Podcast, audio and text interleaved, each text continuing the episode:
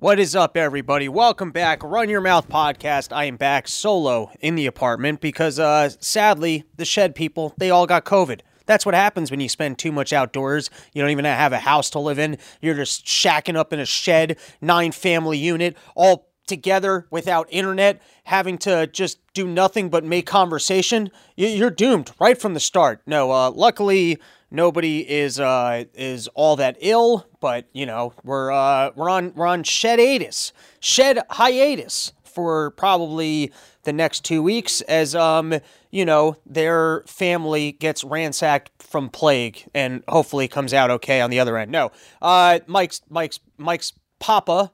Uh, you know, got a little bit of the coronies. Luckily, he's all healthy and fine. I had the honor of getting myself my first ever uh, test. I don't know if you guys have been tested, uh, if you've gone to these test sites, and I want to talk about it because the procedure makes zero sense to me. They're talking about this virus being airborne. They're talking about how uh, contagious it is, how careful you need to be to avoid any exposure. And then in order to find out whether or not you have the virus, everybody who might have it all goes to the exact same place and then rolls down their window, uh, shoves a thing into their, no- their nose to then expose the viral load that was living inside their nose into the air.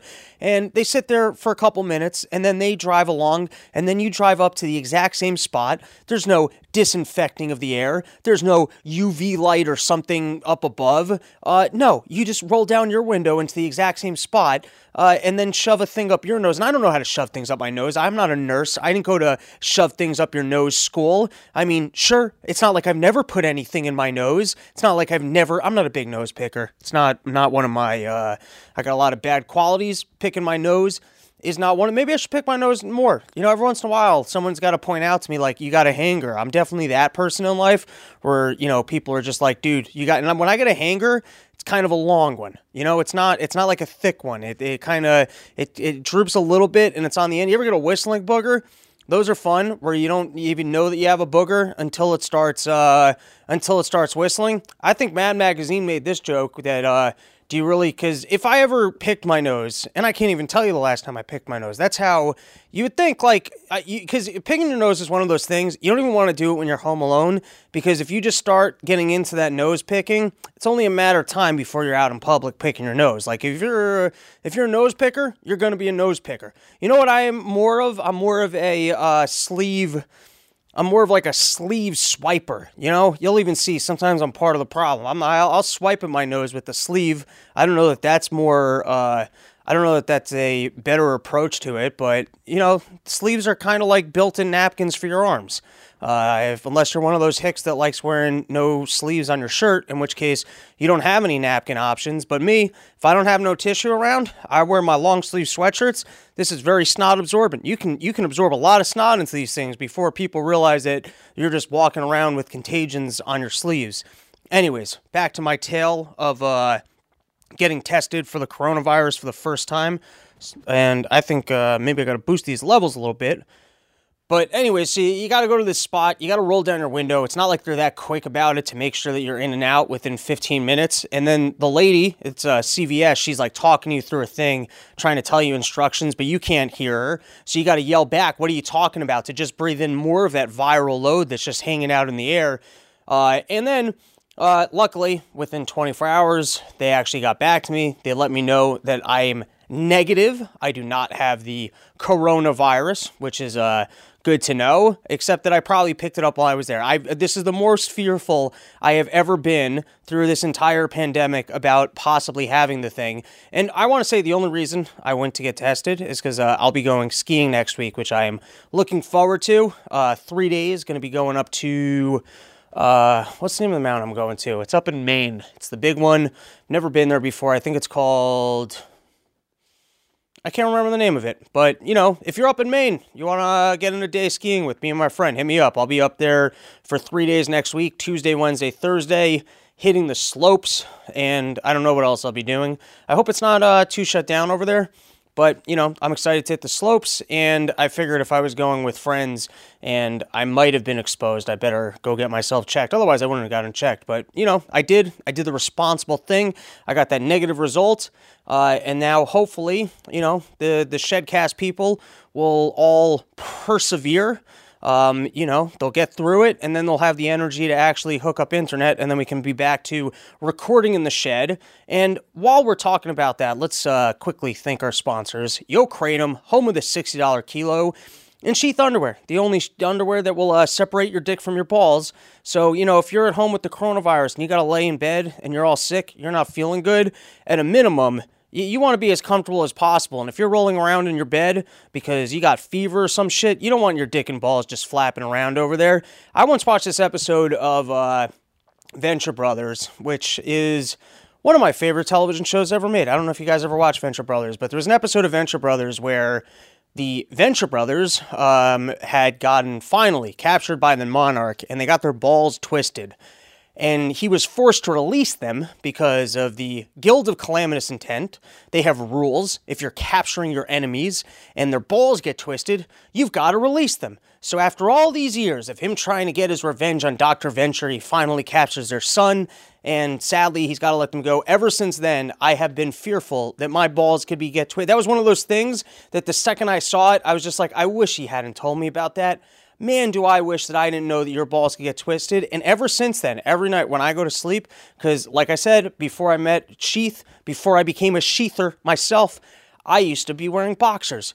My dick and balls, you know, were just free to hang loose, to hang.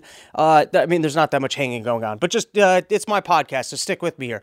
So what I would start doing is kind of like because I'm wearing my boxers, I'm not gonna be wearing tighty whities. That's ridiculous. Never really liked the experience of briefs. I would cup my dick and balls. Like I would kind of like you know grab the fabric and you know secure them to ensure because I'm a side sleeper. And if you're a slide sleeper, you've got to be the most at risk. If you've got like a droopy, you know, if like your left nut is hanging um, a little bit more than your right nut, and then you're lying on your right side Think about it. Think about it. It's not that much for that for that ball. I hope you're getting terrified right now. It is not that much for that ball to start traveling and start circling, you know, like how the planets they like to revolve around each other. Think about it. You're on your side, your left nut, it's hanging out on your right nut, and it just starts creeping over a little bit. And then the next thing you know, it starts picking up a little bit of steam, and then boom, your balls are twisted. Tell me you're not cringing right now. Tell me that you aren't horrified. And that's why Sheath came through. So you don't need to cup your balls before you got to go to sleep. You don't have to be concerned that what happened to the Venture Brothers might happen to your nutsack. You don't need any of those concerns. You, you rest your balls on the sheath shelf that's the shelf for your nuts. You, you, stick your dick in your dick hole, and you can go sleep on your side and rest easy. I don't know if Sheath is allowed to make medical claims that their um, sheath shelf will protect your nuts from circling around each other. And I don't even know, it was a cartoon. I don't know if that's even a real uh, thing that can happen to your nuts. But, you know, anyways, Sheath, 20% off. Use your promo code RYM. And, uh, hopefully we drive enough sales that the uh, shed can afford internet and then you know, we could start broadcasting to you. Although I will say I'm pacing around in my room right now, and I kind of like that, but I'm also getting out of breath at the same time, and it makes me feel like a real fatty, but that might actually uh, incentivize me to, you know, stop eating as many sandwiches. Uh, but all right, next topic, because there was a next topic. Um, you know, comedians, they like talking about bombing on stage and how much it hurts when you bomb on stage. Let me tell you, bombing in real life is way worse than bombing on stage. Like when you tell a joke that's inappropriate, you know, in front of like a party or something, or you say something that you shouldn't have to someone and they're never going to talk to you again, that might sting more. That didn't happen to me, but I did go on a date and let me tell you, I bombed this date. Old Roberto over here has gotten a little bit rusty from quarantine.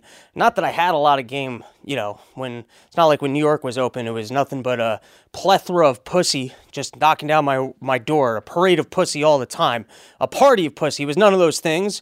But um, the corona environment uh, definitely makes it a harsher environment is all the little tricks and tools I have to seem like a normal person, they're gone. They they don't exist. Like you can't go to uh you can't go to a movie and then look you're saved from talking. You can't go watch live music and then you're also saved from talking. There's no entertainment. You have to be the entertainment. And you can't go bar hopping so that you get a bunch of drinks in you so that you come off as normal or you're able to move around a whole bunch cuz I'm a shifty fella. I mean, I'm pacing around right now. The last thing I want to do is show up to one spot, just sit down and eat dinner. I don't do that like normally. That's not that's not fun for me and then all of a sudden you got to do that and now you got to make conversation. I mean, you guys enjoy listening to me, but I don't even think you would enjoy me at a formal di- at a formal dinner. Can you imagine this? Can you imagine this energy in a restaurant? You're just hearing me rant about the the Fed and interest rates and how everyone's going to die. That's not going to go over well.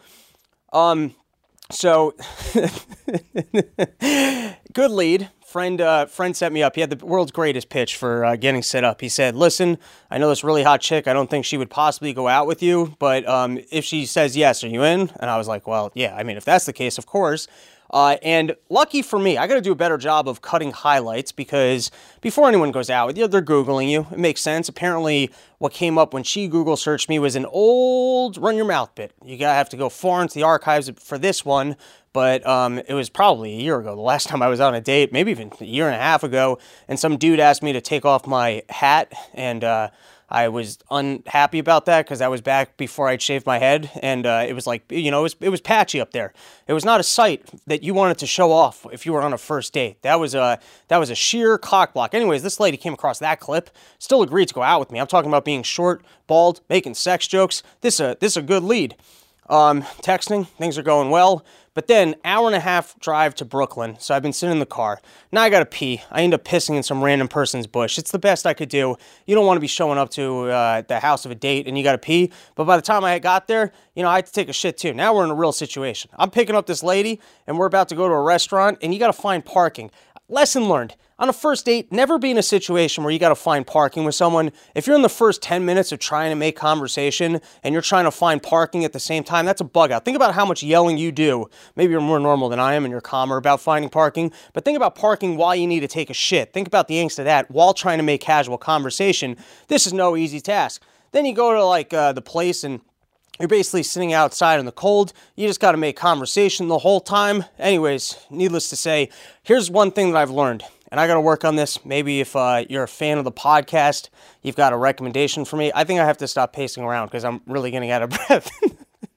um, I, if I'm not great with eye contact. I've discovered this. This is the first time that I've made this discovery. I'm good at eye contact when I'm listening to people, but I've noticed that if people ask me questions and I want to think about what I'm saying, I tend not to look at them so that I can not, I guess, have their facial input when I'm thinking. And I've even noticed that I think I do this on podcasts as well.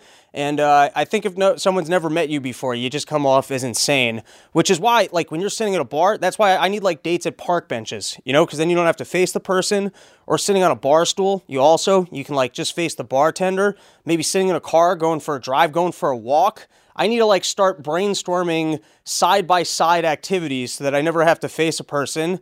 And then by the time I come up with this list of activities, I'll be I'll be in an ocean of pussy. So I, I just want to let you guys know I'm sitting down, I'm going back to the drawing board, I'm looking at all the component parts that have been getting in the way of uh, you know, me me showing off that charm. And one of them is uh, no more facing people on dates. I'm done with that. I'm gonna let them know beforehand. Like, listen, I'd love to take you out.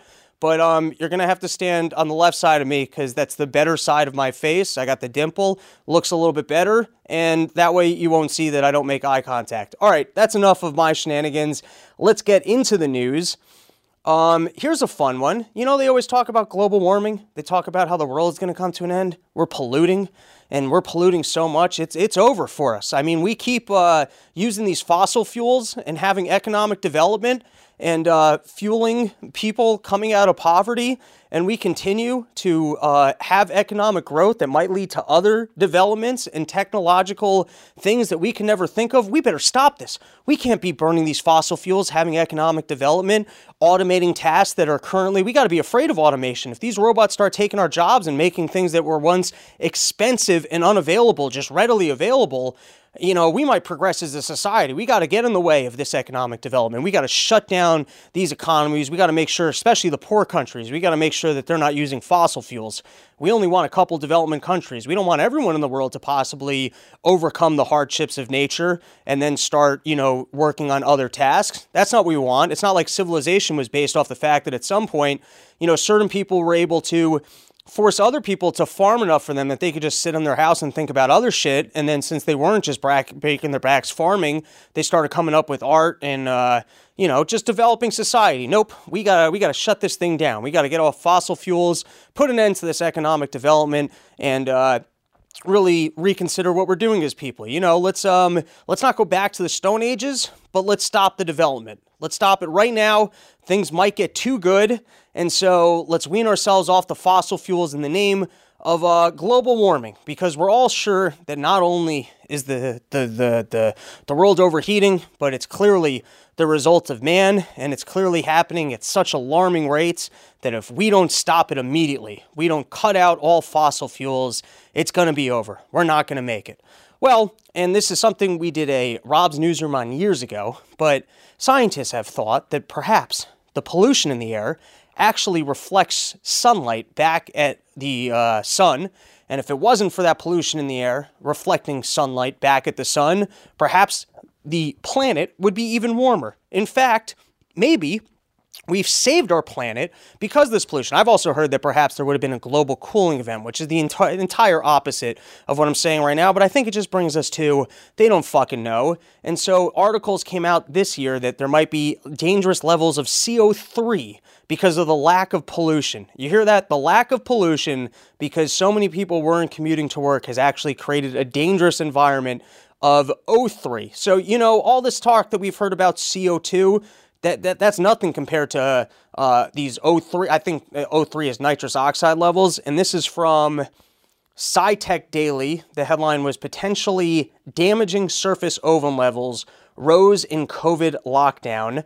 And then RT, which might have the world's best news or worst news, uh, pollution cools the planet, pandemic induced lockdown, raise global temperatures in 2020. And someone's got to get that Greta Thunberg chick out there just, you know, telling us we, you got to, everyone's got to get outside, you know, drive around in circles, start farting into the wind. We got to feed more beans to cows because unless we start getting some more noxious gases into the, into the world, we're going to end up with more sunlight here, which just brings me to the fact nobody fucking knows. And if you want to talk about scientists not fucking know, I want to read you a quote that I saw from none other than Fauci that I really enjoyed. He said, Fauci, that two masks are likely more effective. Now, how is two masks being more effective than one mask something that we're just leaving up to likely? You would think, hey, we're uh, we're the American government. We got to listen to the scientists, and because we're the American government and we've got resources far superior than any individual, any company, any person, we've got more foresight, more scientists, and more abilities to sit down and start figuring out solutions that everyone should listen to.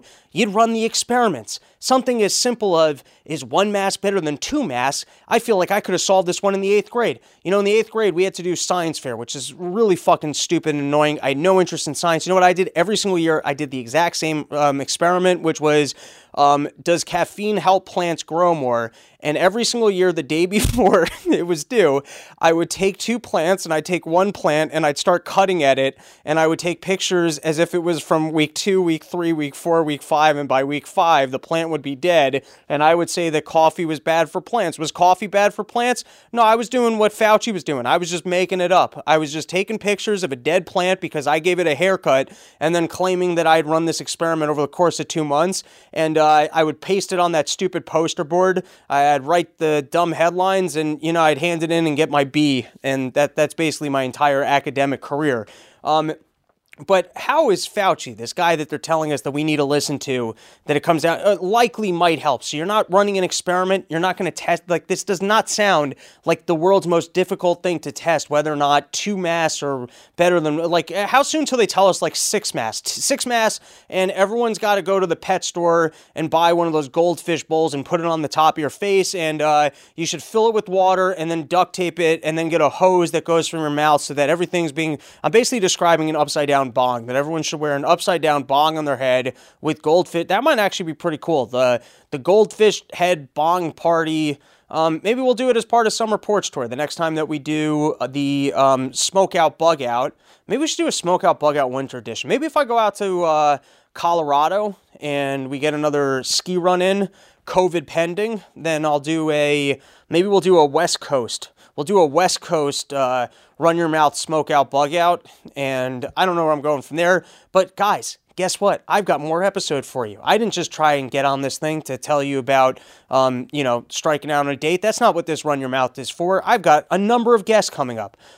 All right, welcoming back to the show, we have at never a simp. Go follow him at never a simp. Uh, I felt that after our financial discussion last week, and he gave us all the insights because he actually know things. Uh, there were some financial topics this week. I was curious to get your insight on. So thank you for making some time for us and coming back on the show. Yeah, no problem, man. Thanks for having me back on. So, one of the things, and I, I, think we can definitely give a short answer to this and then get into some of the other topics from this week. I had one listener just hit me up that he felt like we were trashing the market function of shorting. Um, I responded to him at least on you know Twitter to say I don't think that we were trash trashing shorting. I understand that shorting should exist. We were more just saying, hey, look how fun this is that this one hedge fund totally ate it. Um, but I was looking to see if maybe you could give us just a quick, you know, one minute answer on why the ability to short stuff is actually good for the market and is kind of a natural function. Well, yeah, I mean, there, there are um, even some conservative conservatives who will tell you that shorting is, you know, whatever, like uh, shouldn't be allowed because, oh, you know, um, you're betting against American companies or you're betting against, uh, you, you, know, you're depriving them of capital or whatever else. But I do think that's like a very simplistic and like nationalistic take and doesn't understand basic economics. The reality of shorting is that if you feel that a stock is overvalued, it actually does make sense financially to short it, um, simply because, like, you know, it's a better allocation of resources to, to put that money into something else. Like, if you think a company is significantly overvalued and it's not going to be putting that money to good use, then you know you sh- that money should allocate elsewhere. So shorting is a natural um, market function to um, you know overtension in the market or too many investors piling into one stock or whatever the case. But it's a very natural market function. If you think something is overvalued, like if, if you see a Ferrari and it's being sold for you know five dollars, you buy it because you think it's undervalued. If you see a pen that's being sold for seven million dollars, you're probably not going to buy it because like, it's probably overvalued, right? It's just a natural market function. All right, fair enough. And then the other thing is, uh, I saw my favorite uh, website kind of for um, following Wall Street is called Wall Street on Parade. And uh, am I coming through clearly all right, by the way? Yeah, I can hear you, bro. Can you hear me? Yeah, I can hear you 100%. Okay. Um, my favorite website for this stuff is Wall Street on Parade. And they were talking about they were the first ones to report on it that for all the talk about how it was the retail investors that brought down GameStop, they seem to have the early insight that they actually thought that it was more institutional investors. Uh, and they were saying that JP Morgan was actually a big player in it. This week it came out, it was actually just today that another hedge fund, I think, made like $700 million. Yep. $700 million. So did we somewhat all get that story wrong that it was the retail investors that, you know, really um, blew up that short position that they had, that um, Melvin had. Just I mean, to yes, give the clarification. Yes and, yes and, no. I do think that there is an element, like to say that it was um, um strictly uh, retail investors that blew up the position is entirely wrong. But I do think that um, I do think that a lot of these institutional players essentially saw what was happening with GameStop, and they saw that it was already overvalued, and they saw it was, you know, primarily going to go up even more because of like, you know, the, the ideology of a lot of these people that were going along. So they jumped back into that position. They said we might as well go long too because there's nothing to lose here. It's unlikely it's going to go down because how adamant these people are about continuing to buy it and not selling it, right? So I do think it's wrong to say that like, you know, um, retail investors are the only reason that you know that um, short squeeze happened. But it's entirely incorrect also to just suggest that um, that they weren't like the catalyst because I think they were primarily the catalyst. Although that, that might be a bias towards like narratives because our, our, brains are hardwired to like understand narratives better, and it is a cooler narrative to suggest that like oh a bunch of these retail investors were pissed off and they wanted to get back at Wall Street and so they piled into the stock and made them lose hundreds of million dollars. It's not entirely accurate, but I do think that you know it is like the fundamental basis from which we can you know operate from. Okay, and um, to your eye, I, I, you know, a simple Google search probably would have given me the answer on this, but I didn't look it up. In terms of like the total amount of money invested in the stock market, what percentage of that is retail investors versus your institutional players? Um, Well, it's two it's two separate questions. If you're looking at individual users who are um, retail investors, it's a higher percentage now than ever.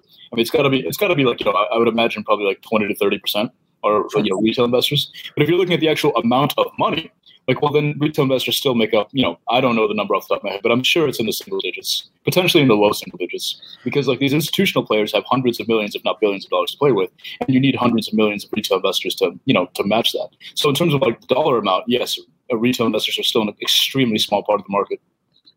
Okay, which brings me to my next question, which is uh, it, it, was really just kind of floated in the headlines that someone on the Wall Street Bets page hey said, "Hey, let's go for silver next."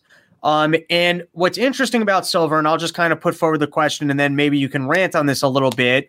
Uh, is that I have heard in the past that both gold and silver are heavily manipulated markets on the total consp- conspiracy side, you've even heard that perhaps governments are selling a lot of gold to make it seem like there's more gold that exists in the world. The incentive that they would have to do so is that obviously, you know, they're in the game of currency and they want to pretend like their currency is of value. And so they don't want you to go look at gold and see that it's worth astronomically more and would mm-hmm. signal kind of the dollar depreciating. Um, and that also there are a lot more derivative contracts than possibly actually exists of these metals. Um, now, I don't think that the retail investors, as you just said, have enough power to possibly crack the fraud that might exist in those markets. But that headline was in the news this week. And so I hand that topic over to you. Okay, well, I'm going to be honest with you. I can't really speak to any of the conspiracy stuff, but I would totally believe it. One thing I will say is that gold is definitely not a free market because a lot of gold comes from Africa and East Asia, and um, well, parts of Asia anyway. And these are these are places that are high, uh, you know heavily influenced by political corruption. You know, obviously we all know about the stereotype of like an African dictator that hoards his uh, his country's precious metals and his country's natural resources. So to suggest that there's like a pure free market in uh, precious metals is entirely incorrect because of like the nature of like where they come from. Um, you can say the same for oil, by the way. Like not at all a free market because like it's uh, subject to a lot of manipulation by OPEC and by South the Saudis and etc. So um, yeah, to say it's a free market is entirely incorrect. But like I, I can't really speak to any of the, the conspiracy stuff. But I wouldn't be shocked. Like you know, the government has done worse things like today than done than what you just mentioned about selling gold to uh, keep the price artificially low. But you know, I can't really speak to that.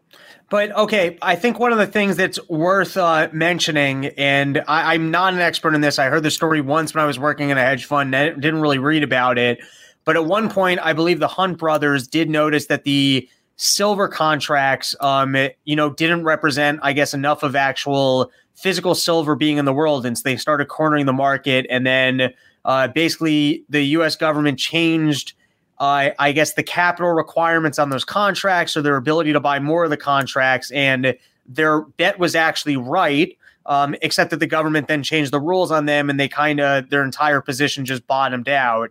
Uh, can you tell us that story? Because I don't even know if I have that right. Yeah, you have it pretty much right. Essentially, what happened was that there were there were um, two active managers who like essentially saw a discrepancy between the amount of gold uh, gold and silver contracts out in the world and the amount of physical gold and silver that they estimated was out there. And so they they um, they saw a market uh, market opportunity. And like when they started when they um, saw this, the price of gold and silver obviously started to dip very and what happened was that the government changed capital requirements, like you said, about um, regarding option contracts. They did this in, in, all of North America, I believe, and Western Europe. And this was back when that was pretty much the entire financial market. Now it's like a lot of Asia as well, but this was back when Europe and America were pretty much like 90% of it. Um, and so that caused the price to artificially raise again. These guys essentially got screwed over because like they did find a discrepancy, like financial discrepancy, but it was like just um, it was kind of you know blown up by the government. Not too unlike what we saw last week. So yep. So is there, uh, I guess, potential in the silver or gold market that people could either go after so many physical products that it became you know, that they ruin GLD or some of the other derivatives or some of the futures contracts, or is the market just too large that that's not even a possibility? Um, I, the market for silver is about 1.3 trillion. I know the, for gold, it's much larger. It's got to be like I don't, I don't know the number off the top of my head, but something like 20 trillion. So I do, I do suspect that it's a little too large to be um, subject to manipulation. However, I do think it's possible, like over the years, like you know, like the, the government potentially has had like 50, 60 years to um, manipulate this market. So I don't think it's entirely off the off the table that like um, that there that there is um, significant manipulation and you know not at all a free market within precious metals because of government incentives. Got you. All right. And two more uh, quick questions for you. And I got to say, I almost like a guest telling me, hey, I only got 15 minutes. I feel like I'm running a real news show. We're fucking cranking through it. No fat on this bone. Uh, no one, of the, one of the topics I love this week was apparently Elon Musk, most of his profits are not coming from selling actual cars.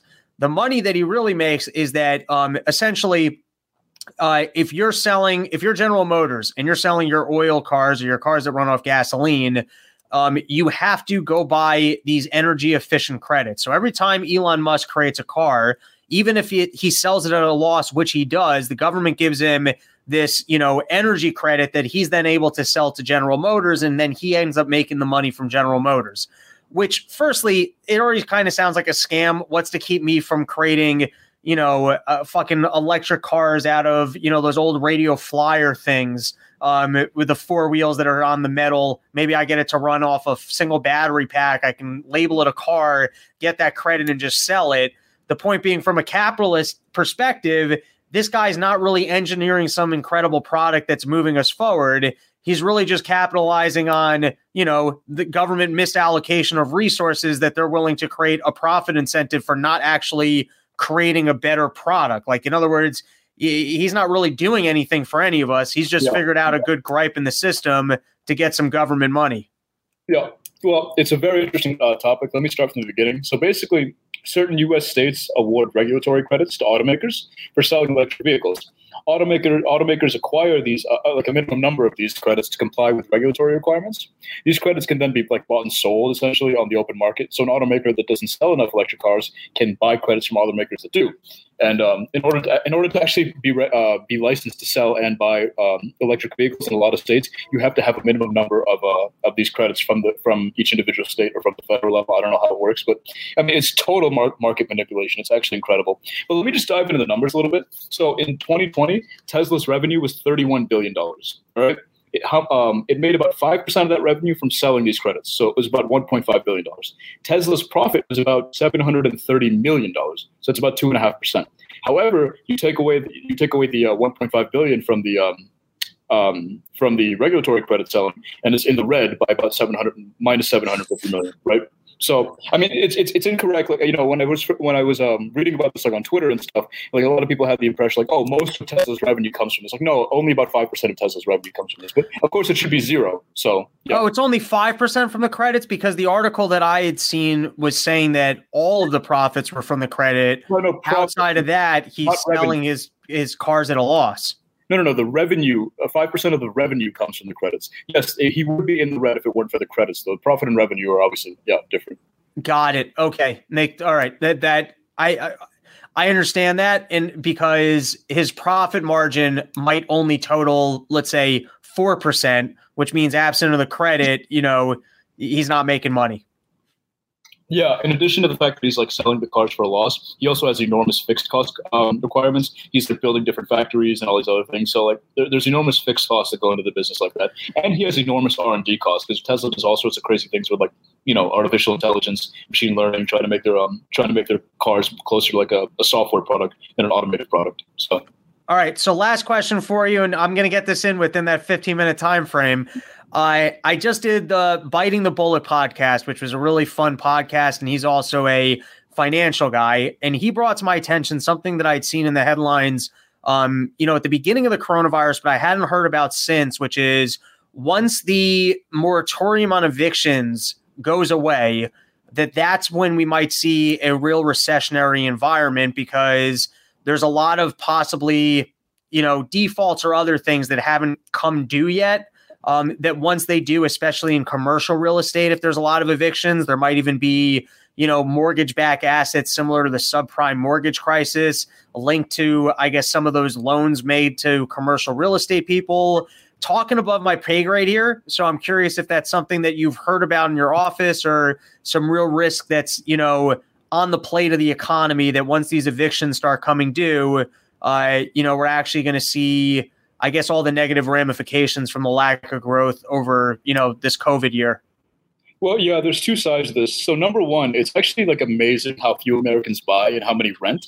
And actually, one um, foreign governments are some of the biggest buy- buyers into American real estate. Um, you know that we have. Like for example, the re- a lot of the reason why prices in New York and SF are so high for real estate is because China comes up and buys buys a lot of these properties, which artificially drives up the price, right?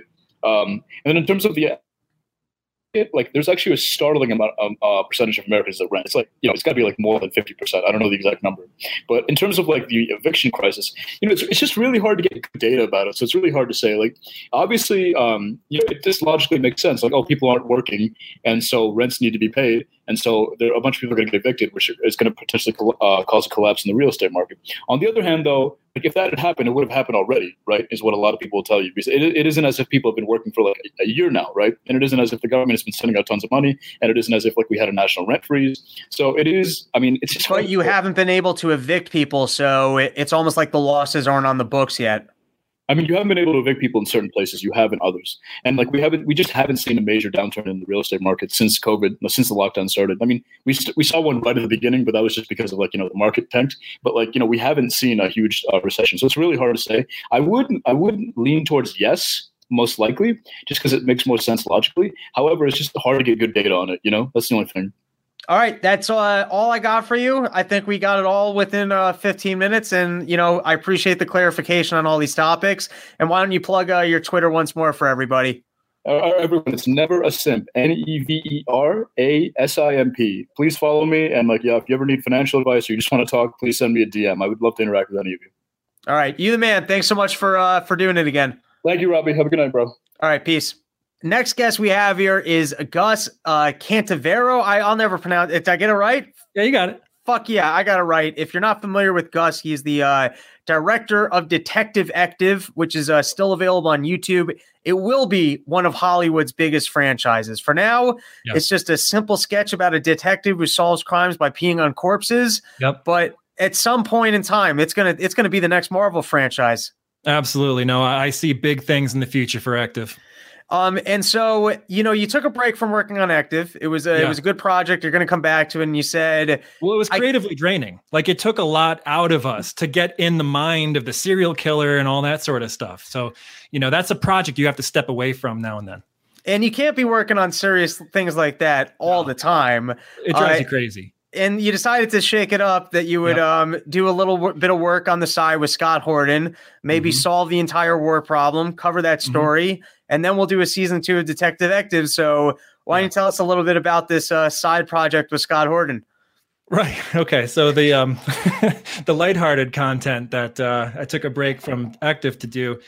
Um, the uh, well-known podcaster, editor-in-chief of antiwar.com and author Scott Horton, uh, well known to libertarians out there uh, as one of the most authoritative voices of the anti-war movement, um, had a new book coming out. And at the time when I approached him with the idea of doing this series, it was not um, the book was not yet even in near of a final shape. So he had basically um, taken upon himself the massive task of rounding up the entire war on terror, the history of the war on terror by the United States, which is a massive undertaking because it encompasses basically the entire world. It's not a it's not something that happened just in Afghanistan or Somalia or or Yemen or Iraq. Like it, it, it happened over many decades, and he traces it back basically to the uh, starting point in the Jimmy Carter administration with the uh, war in Afghanistan uh, against the Soviet Union. And you might think that that is a bit of a stretch to take it back that far, but if you watch the series that we put together, it's going to take you step by step how um, each one of these dominoes that fell caused the next one to happen, leading you up to present day. And um, we were actually walking down the street one day. You and I, we were in the city. I think we were we were look we were doing active, or when we met to talk about doing some stuff together. I told you that I had this idea that I had pitched to Scott Horton. Remember that? That was like Yeah. two years ago. And um, you know, it turned out he was actually really receptive to the idea. And the book that he was working on was this authoritative tome of information. And what I wanted to do was something that was kind of like a tag along to to summarize all of the topics and all of the subjects that we were dealing with here to make it very shareable, very easily understandable for you and I, the average guy out there. and then to also pull up on your phone when you're standing at the barbecue talking with your dad or your uncle or you know family members who you know the, the topic of the wars or spying comes up or terrorism and you know you're always going to have that like you know uh, very like pro copper pro military uncle or cousin who's just like no no we definitely should have went over there and you know we don't regret a thing no matter how much it cost it made us safe those are the ones that took down the World Trade Center. And I could be talking about the Taliban or, you know, any number of people. And you can, without a doubt, prove that these people are completely different factions, completely different people, completely different tribes um, who had nothing to do with 9 11. And yet they're all wrapped up in the same package. And it's an extremely damaging thing. And if we don't understand how we got here today, then there's no way to not redo the same mistakes in the future. So Scott was really receptive to the idea, and of course, I had you know you know my sense of humor. We did we did Detective Active, and you know I, I laugh at all the slapstick stuff, and I proposed some some things to make it way more um, uh, uh, blue collar, let's say, you know, to make it way more accessible. And he kind of like shut that down a little bit, but. I think that what we ended up with is the right package. It's the right way of of presenting this information. And one thing that I'm really proud of is that it actually encouraged Scott to uh, kind of take the manuscript that he had been working on, toss it out the window, and then restart from the beginning, making it more accessible and, and, and packaged in the way that we did this video series. So I'm really pleased with the way that it came out. No, I will say, uh, stylistically, you nailed it. I, have only watched the uh, first three. I'm waiting for the uh, the rest of them to come out. I think yep. you sent me the link. I get the inside access yep. for four, five, and six because I'm impatient. Yep. I said right. I want I want this stuff, but um, it definitely you uh you managed to give Scott the direction where he slows down. He keeps yeah. it really clear and it's packaged together. Well, th- there's two things that's great about the packaging. One, it's very focused where you're getting the exact story that's in the headline. So you know what you're watching. You know, hey, I just got to focus for five or six minutes here. And yep. you made it ADD friendly where you throw in those little graphics and pictures that if you're a moron like me, when you you know you start going oh pretty picture oh look there's the map that what he's talking about which yeah. makes the information a lot more accessible uh, from working with Scott, what are some of the? Uh, firstly, I, I guess if you can let people know the name of the series and where they can find it. Yep, very useful information. Yeah. Uh, the name of the book is Enough Already Time to End the War on Terror. And the name of the series is the same name. Uh, and when you pull it up, you'll you can find it on YouTube by uh, searching Scott Horton Enough Already. Uh, that should very easily pull it up. Um, his name's very easy to spell um, H O R T O N, if you're not familiar with him. And um, it's been getting some great responses so far. People are really, really receptive and psyched about it. Um, you know, just couldn't be happier with the way that it turned out and the way people are receiving it. So, what what are the uh, what are some of the big takeaways that you had in terms of being able to hang out with Scott, actually listening to him give over all the information? Uh, one of the things I picked up on is it seems like a lot of these presidents they're they're somewhat winging really big decisions or yes. they're making them for really personal reasons without a lot of outlook for hey here's like a cohesive foreign policy um, and some of the things that he talked about was both stabbing Saddam Hussein in the back in terms of saying we are like we'll let you go into Kuwait and then immediately saying we have to go to war with him for going into Kuwait yeah. and then you know telling people hey go uh, start a revolution against him and then just selling him out and yeah. there's a lot of these little instances um, but I'll hand the question back to you because uh, you actually spent time with him. You edited it, so you absorbed the information more than I did. Oh God, I if wish you can that just, were true. speak to some of like just the the bigger themes and just overall, you know, narrative of like here's what they're consistently you know what I mean? Like they've got some sort of an incentive yeah. for making these decisions. So what was kind of your takeaway for, you know, why they're doing these things and what just keeps going wrong? Yeah, well, that's a that's a huge question. Um, for, first, to, to start with, working with Scott was great. We had a blast working on this. Um, the guy's an absolute machine. He's he's an animal. Uh, what you hear on the radio and you know, like his work ethic is just unreal. And um, you know, I mean, I, I have a pretty strong work ethic too, and I'll work as long as is necessary. And Scott is, you know, is definitely one of those people who is the real deal and is as dedicated to the craft of um, destroying this war machine as uh, as he portrays on, on the air. So, you know, that was actually pretty cool because I'm I'm kind of a believer in never meeting your heroes. Um, you know, and, and I, I use that word loosely, you know, like because um, we're all kind of like in this together, you know. But but Scott is is a is worthy of the title because of the fact that he just throws so much of himself into uh, into the task you know, because we're, you know, our movement in liberty is we're unfunded and we're far fewer in number and we don't have the status and the stature to uh, combat these villains around, um, you know, in the upper echelons of society. So we have to just outwork them basically in order to um, get our message out there. And then even then, at that point, you're still fighting against, you know, YouTube or the Facebook, the, the Facebook algorithm, which will punish you just for not following rules or for not you know, for being uh, associated with thought criminals, you know. And I tried just posting one of the links when it came out, and it got zero reaction, and I was really pissed. And I, you know, I post this video up, and I'm like, all right, you know, big announcement, you know, make, you know, this took a year and a half of work and 14 part series, and you know, hours of content here all for free. You know, hundreds of hours of work went into editing and the research and the image uh, um, accumulation. And then you get like two likes on the post and no comments.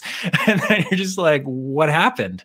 And then you uh, even go into the um the uh, LP Mises Caucus the um, Libertarian Party Mises Caucus Facebook group which has like 17,000 members in there make a post as well no reaction I shared it with uh, Stephen Clyde who's the editor in chief of the Mises Caucus he made a post zero response three likes and then right next to it is a post that's just a screenshot of a tweet with like 300 and something likes and, and 56 shares and 90 comments. And you're just like, what is going on? And then a little bit of digging and you realize like, oh, the algorithm is just absolutely crushing us here. It's it's picking up on something. It's picking up on the words, the content, something. Um, so we're just constantly battling. Now, of course, this is a really long uh, workaround to your answer, but um, we had a lot of fun shooting the project and um, and uh, I did have to work to get him to slow down because he gets so into the content. And there were numerous times where we stopped and discussed whether or not we were going on a tangent that was going to distract us from the ultimate point of talking to your blue pilled uncle about the about going to war with Iran. You know, like is this going to deter from the main point, which is you know um, that a war would would drag us into another Vietnam would be costly, and by the way, we don't belong there. You know, so uh, that's really kind of like the ultimate drill down point is that the side effects of all of the wars that we get into end up making us less safe and more poor. So, um, you know, the content is, I think, unimpeachable, which is really what I was trying to go for. Um, you know, we really tried to nail it so that it was all the sources pop up. So you're saying like, you know, the maps come up because we're talking about places where most of us have never been. Um, you know, I've I've been to Asia four times. I've been around the world a little bit, but because of my documentary filmmaking career, but I've never been to the Middle East, and I still kind of get the directions backwards sometimes when people say Eastern Syria on the Iraq border, and I have to think like, wait, which side? of Iran is that on? You know, like you you it just doesn't come to your mind rapidly. So putting it in there and just saying like Bagram Air Base and then popping a map in there just to say here's Bagram with a little circle around it just helps people to ground them and be like, oh wow, that's like way the hell out there. You know, and it kind of just cements the point like this is on the opposite side of the planet. You can't get any further away from home than Bagram Air Base. And yet it's the size of a city with a KFC and you know tens of thousands of people there. Uh, I, don't, I don't know what the number troop numbers are today. I think those numbers are significantly severely reduced, but the base is still there. All right. So next question I have for you is even and th- this falls into the territory of evil, but let's just say that you've got people saying we need to secure Americans' oil interests, and the only way that we're secure as a country is if we secure these oil interests. And so, you know, I got to sell the American people that Saddam's a dictator, but we got to make sure that we're secure, like almost the way you played Risk as a kid. There, yeah. there are certain really important assets, and if we don't take it from other people, we're not going to have it. And so, for our security interests, we've got to make sure that we secure these assets. Let's just shelve that. Okay. I don't believe that for one second. No, you don't question. believe that for one second. Yeah. But let's just imagine for a second, at least you can rationalize that. At least we could sit down with someone and they might be able to put forward, hey, if we're not securing these things, China's going to take it. We're going to be yeah. in trouble. All right, yeah. so let's shelve that. We both agree that that's evil, but at least I can understand why someone might rationally put that forward. What were some of the things that Scott explored where it's straight up, here is someone just doing something evil that they know oh. is doing nothing for nobody, but is just mm. such a clear case of military industrial complex just either wants the profits or for some other reason, maybe it's just the ego, the ego of the president that Saddam pissed him off as a dinner party. And he's like, that's it. We're going in there. We're going to fuck them up. Were there any incidents that you would say, like, this is just clear evil with yeah. absolutely no rational argument for why anyone would do this? Yeah, no, no question. Um, the two big ones that come to mind are um, in I'm, I, am trying to make sure I get the chapter right uh, because there's 14 chapters, which coincidentally there's 14 chapters in Scott's book. So each era, each president slash war uh, has its own chapter, um, with the exception of Iran, which spans multiple uh, presidencies and, and, a couple of others. Um, so um, I want to say it's in the Clinton video. Did you see the, you saw the Clinton one? I made it. No, I think the Clinton. I That's, watched. Oh, that uh, comes out tomorrow at the time of this recording. That comes out tomorrow. Hell yeah. Okay, so um, there's a section in there where they talk about um, the blockade on Iraq when they want Saddam to step down, and um, there's a section from uh, uh, again my head's a little bit swimming because we've been covering i've been i'm still actually editing some of the final details as these come out. But um, we we put up an excerpt from one of the books. Oh it's actually uh, bush at war uh, by bob woodward.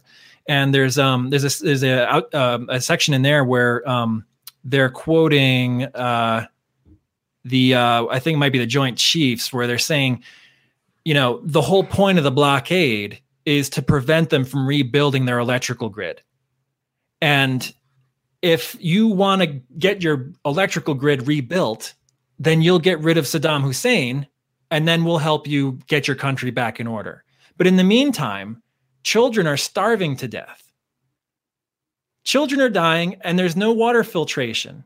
So you've got regular people, just average people who don't have the ability to take down the president of the country, right? These are just they're starving, hungry people with no power, no weapons, nothing. Not that I want them all to be armed, right? But I mean, like I don't, I don't, I, just, I don't want armed conflict. That's not the point. I'm just saying, like they don't have the means to do what you're asking.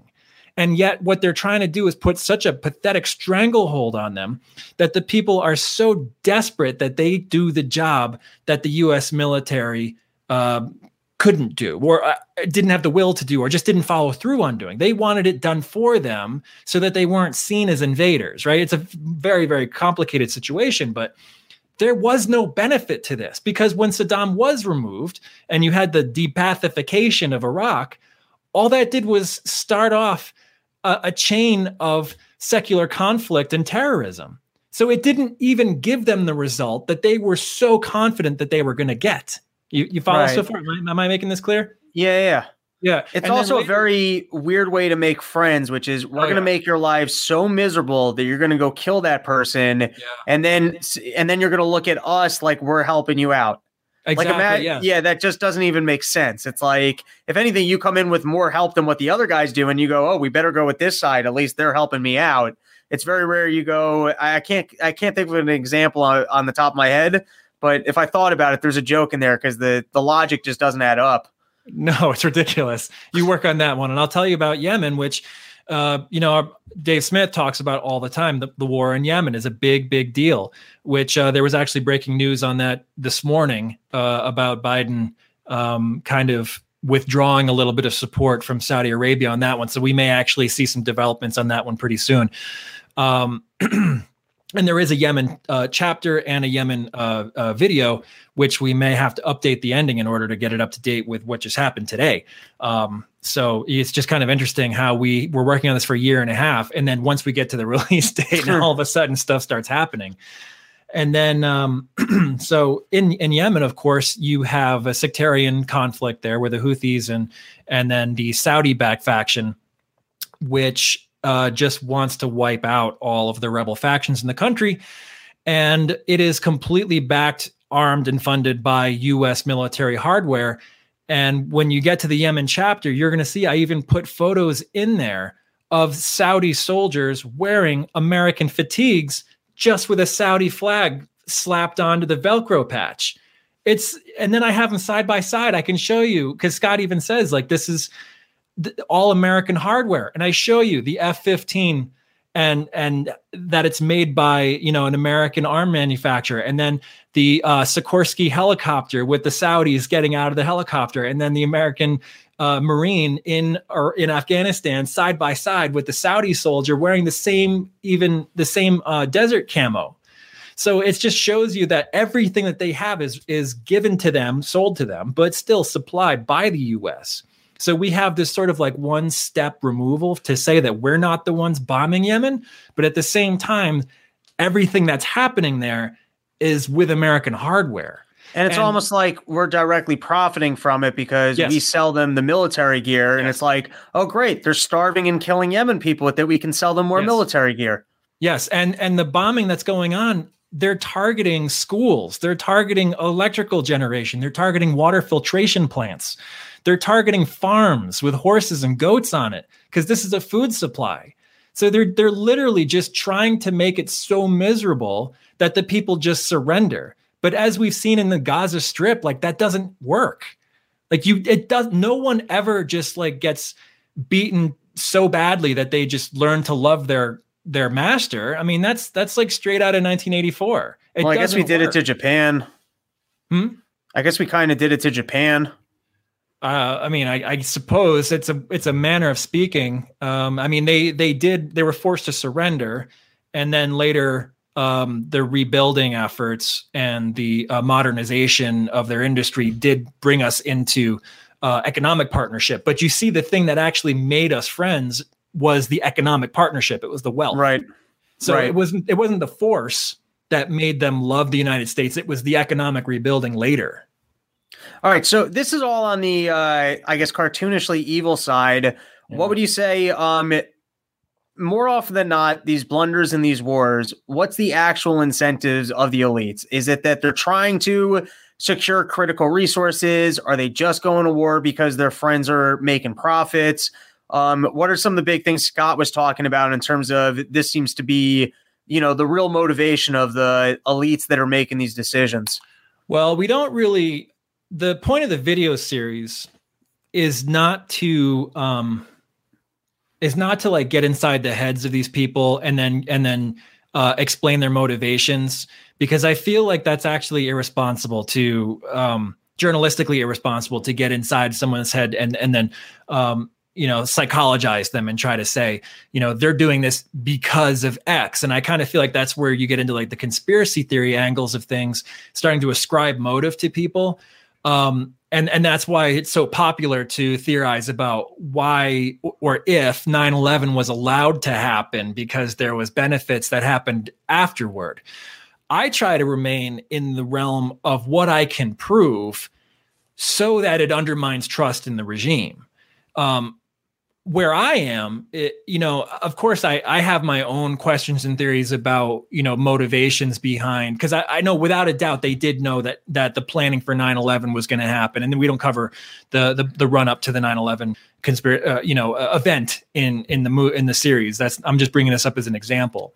You know, like we know that there were things that they knew about intelligence reports and all this sort of stuff, and and that they they basically tripped on their own feet, but the lead up to it is plain as day because you can see the chain of events that happened with Jimmy Carter uh, getting into Afghanistan to help the Mujahideen repel the Soviet Union, and then uh, uh, Ronald Reagan coming in on the heels of that and saying how you know the United States had a uh, the Vietnam syndrome and that you know we needed to to learn to love war again uh, so that we could get back into the fight basically and take our rightful space that was vacated by the Soviet Union uh, to make sure that no other superpower would be able to take that space and fill that vacuum.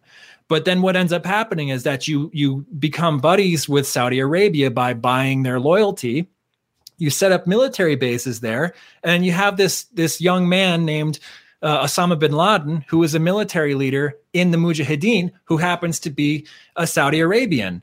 And he resents the fact that the United States has military bases on their holy land. And then the the uh, early um, uh, early uh, organization of Al Qaeda, before they were Al Qaeda, uh, they started to plot attacks. Then Al Qaeda became Al Qaeda, and then they were known for for carrying out attacks against United States targets, taking down um, buildings and, and, bombing the U.S. Cole. And uh, we cover all of the different events that we know were done by Al Qaeda. And so, it when they tried to bomb the World Trade Center the first time in 1993, it was known it was done by Al Qaeda because the FBI had infiltrated the cell and had tried had given them uh, an informant bomb maker by the name of Ahmad uh, Ahmad Salem, who then recorded all the conversations with his FBI contact. And then when he was removed because they he would not um, cooperate with the FBI and giving them real bomb material. He said he wanted to make a fake bomb, and they said, no, we want to give them real bomb material so that we have enough to take them down.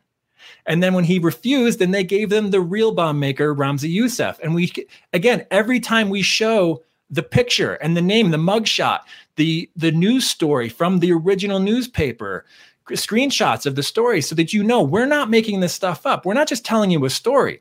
I'm throwing up source after source after source so that you know this is not just a tale. I'm not just making claims. This is what happened. So when when 9/11 really did happen, that that awful horrible tragedy, it was predictable. And if we had just minded our own business and stayed out of other people's affairs, it is very, very convincing that 9 11 never would have happened, and then neither would have the Iraq or Afghan wars. All right, fair enough. Uh, so before I let you go, anything else you want people to know about the uh, the series?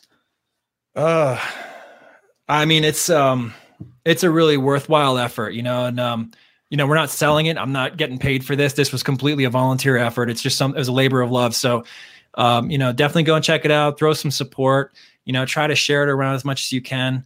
Um, go check out the Scott Horton show, and uh, I think that's pretty much all I have to share. Hell yeah! I have to uh, actually buy both of his books and read them because I haven't yet. And yeah. uh, this this this first one, especially watching her videos, I was getting excited. Where I was like, I want this knowledge. I, I gotta yeah, I gotta go get that cool. book. It's it's um it's a lot of stuff, and it's like, you know, it's it's public knowledge, like it's the history of the world. But when you watch it, it's it's the uncartoon version of what happened. You know, so it's like it's not what you hear when you watch CNN or Fox News or wherever.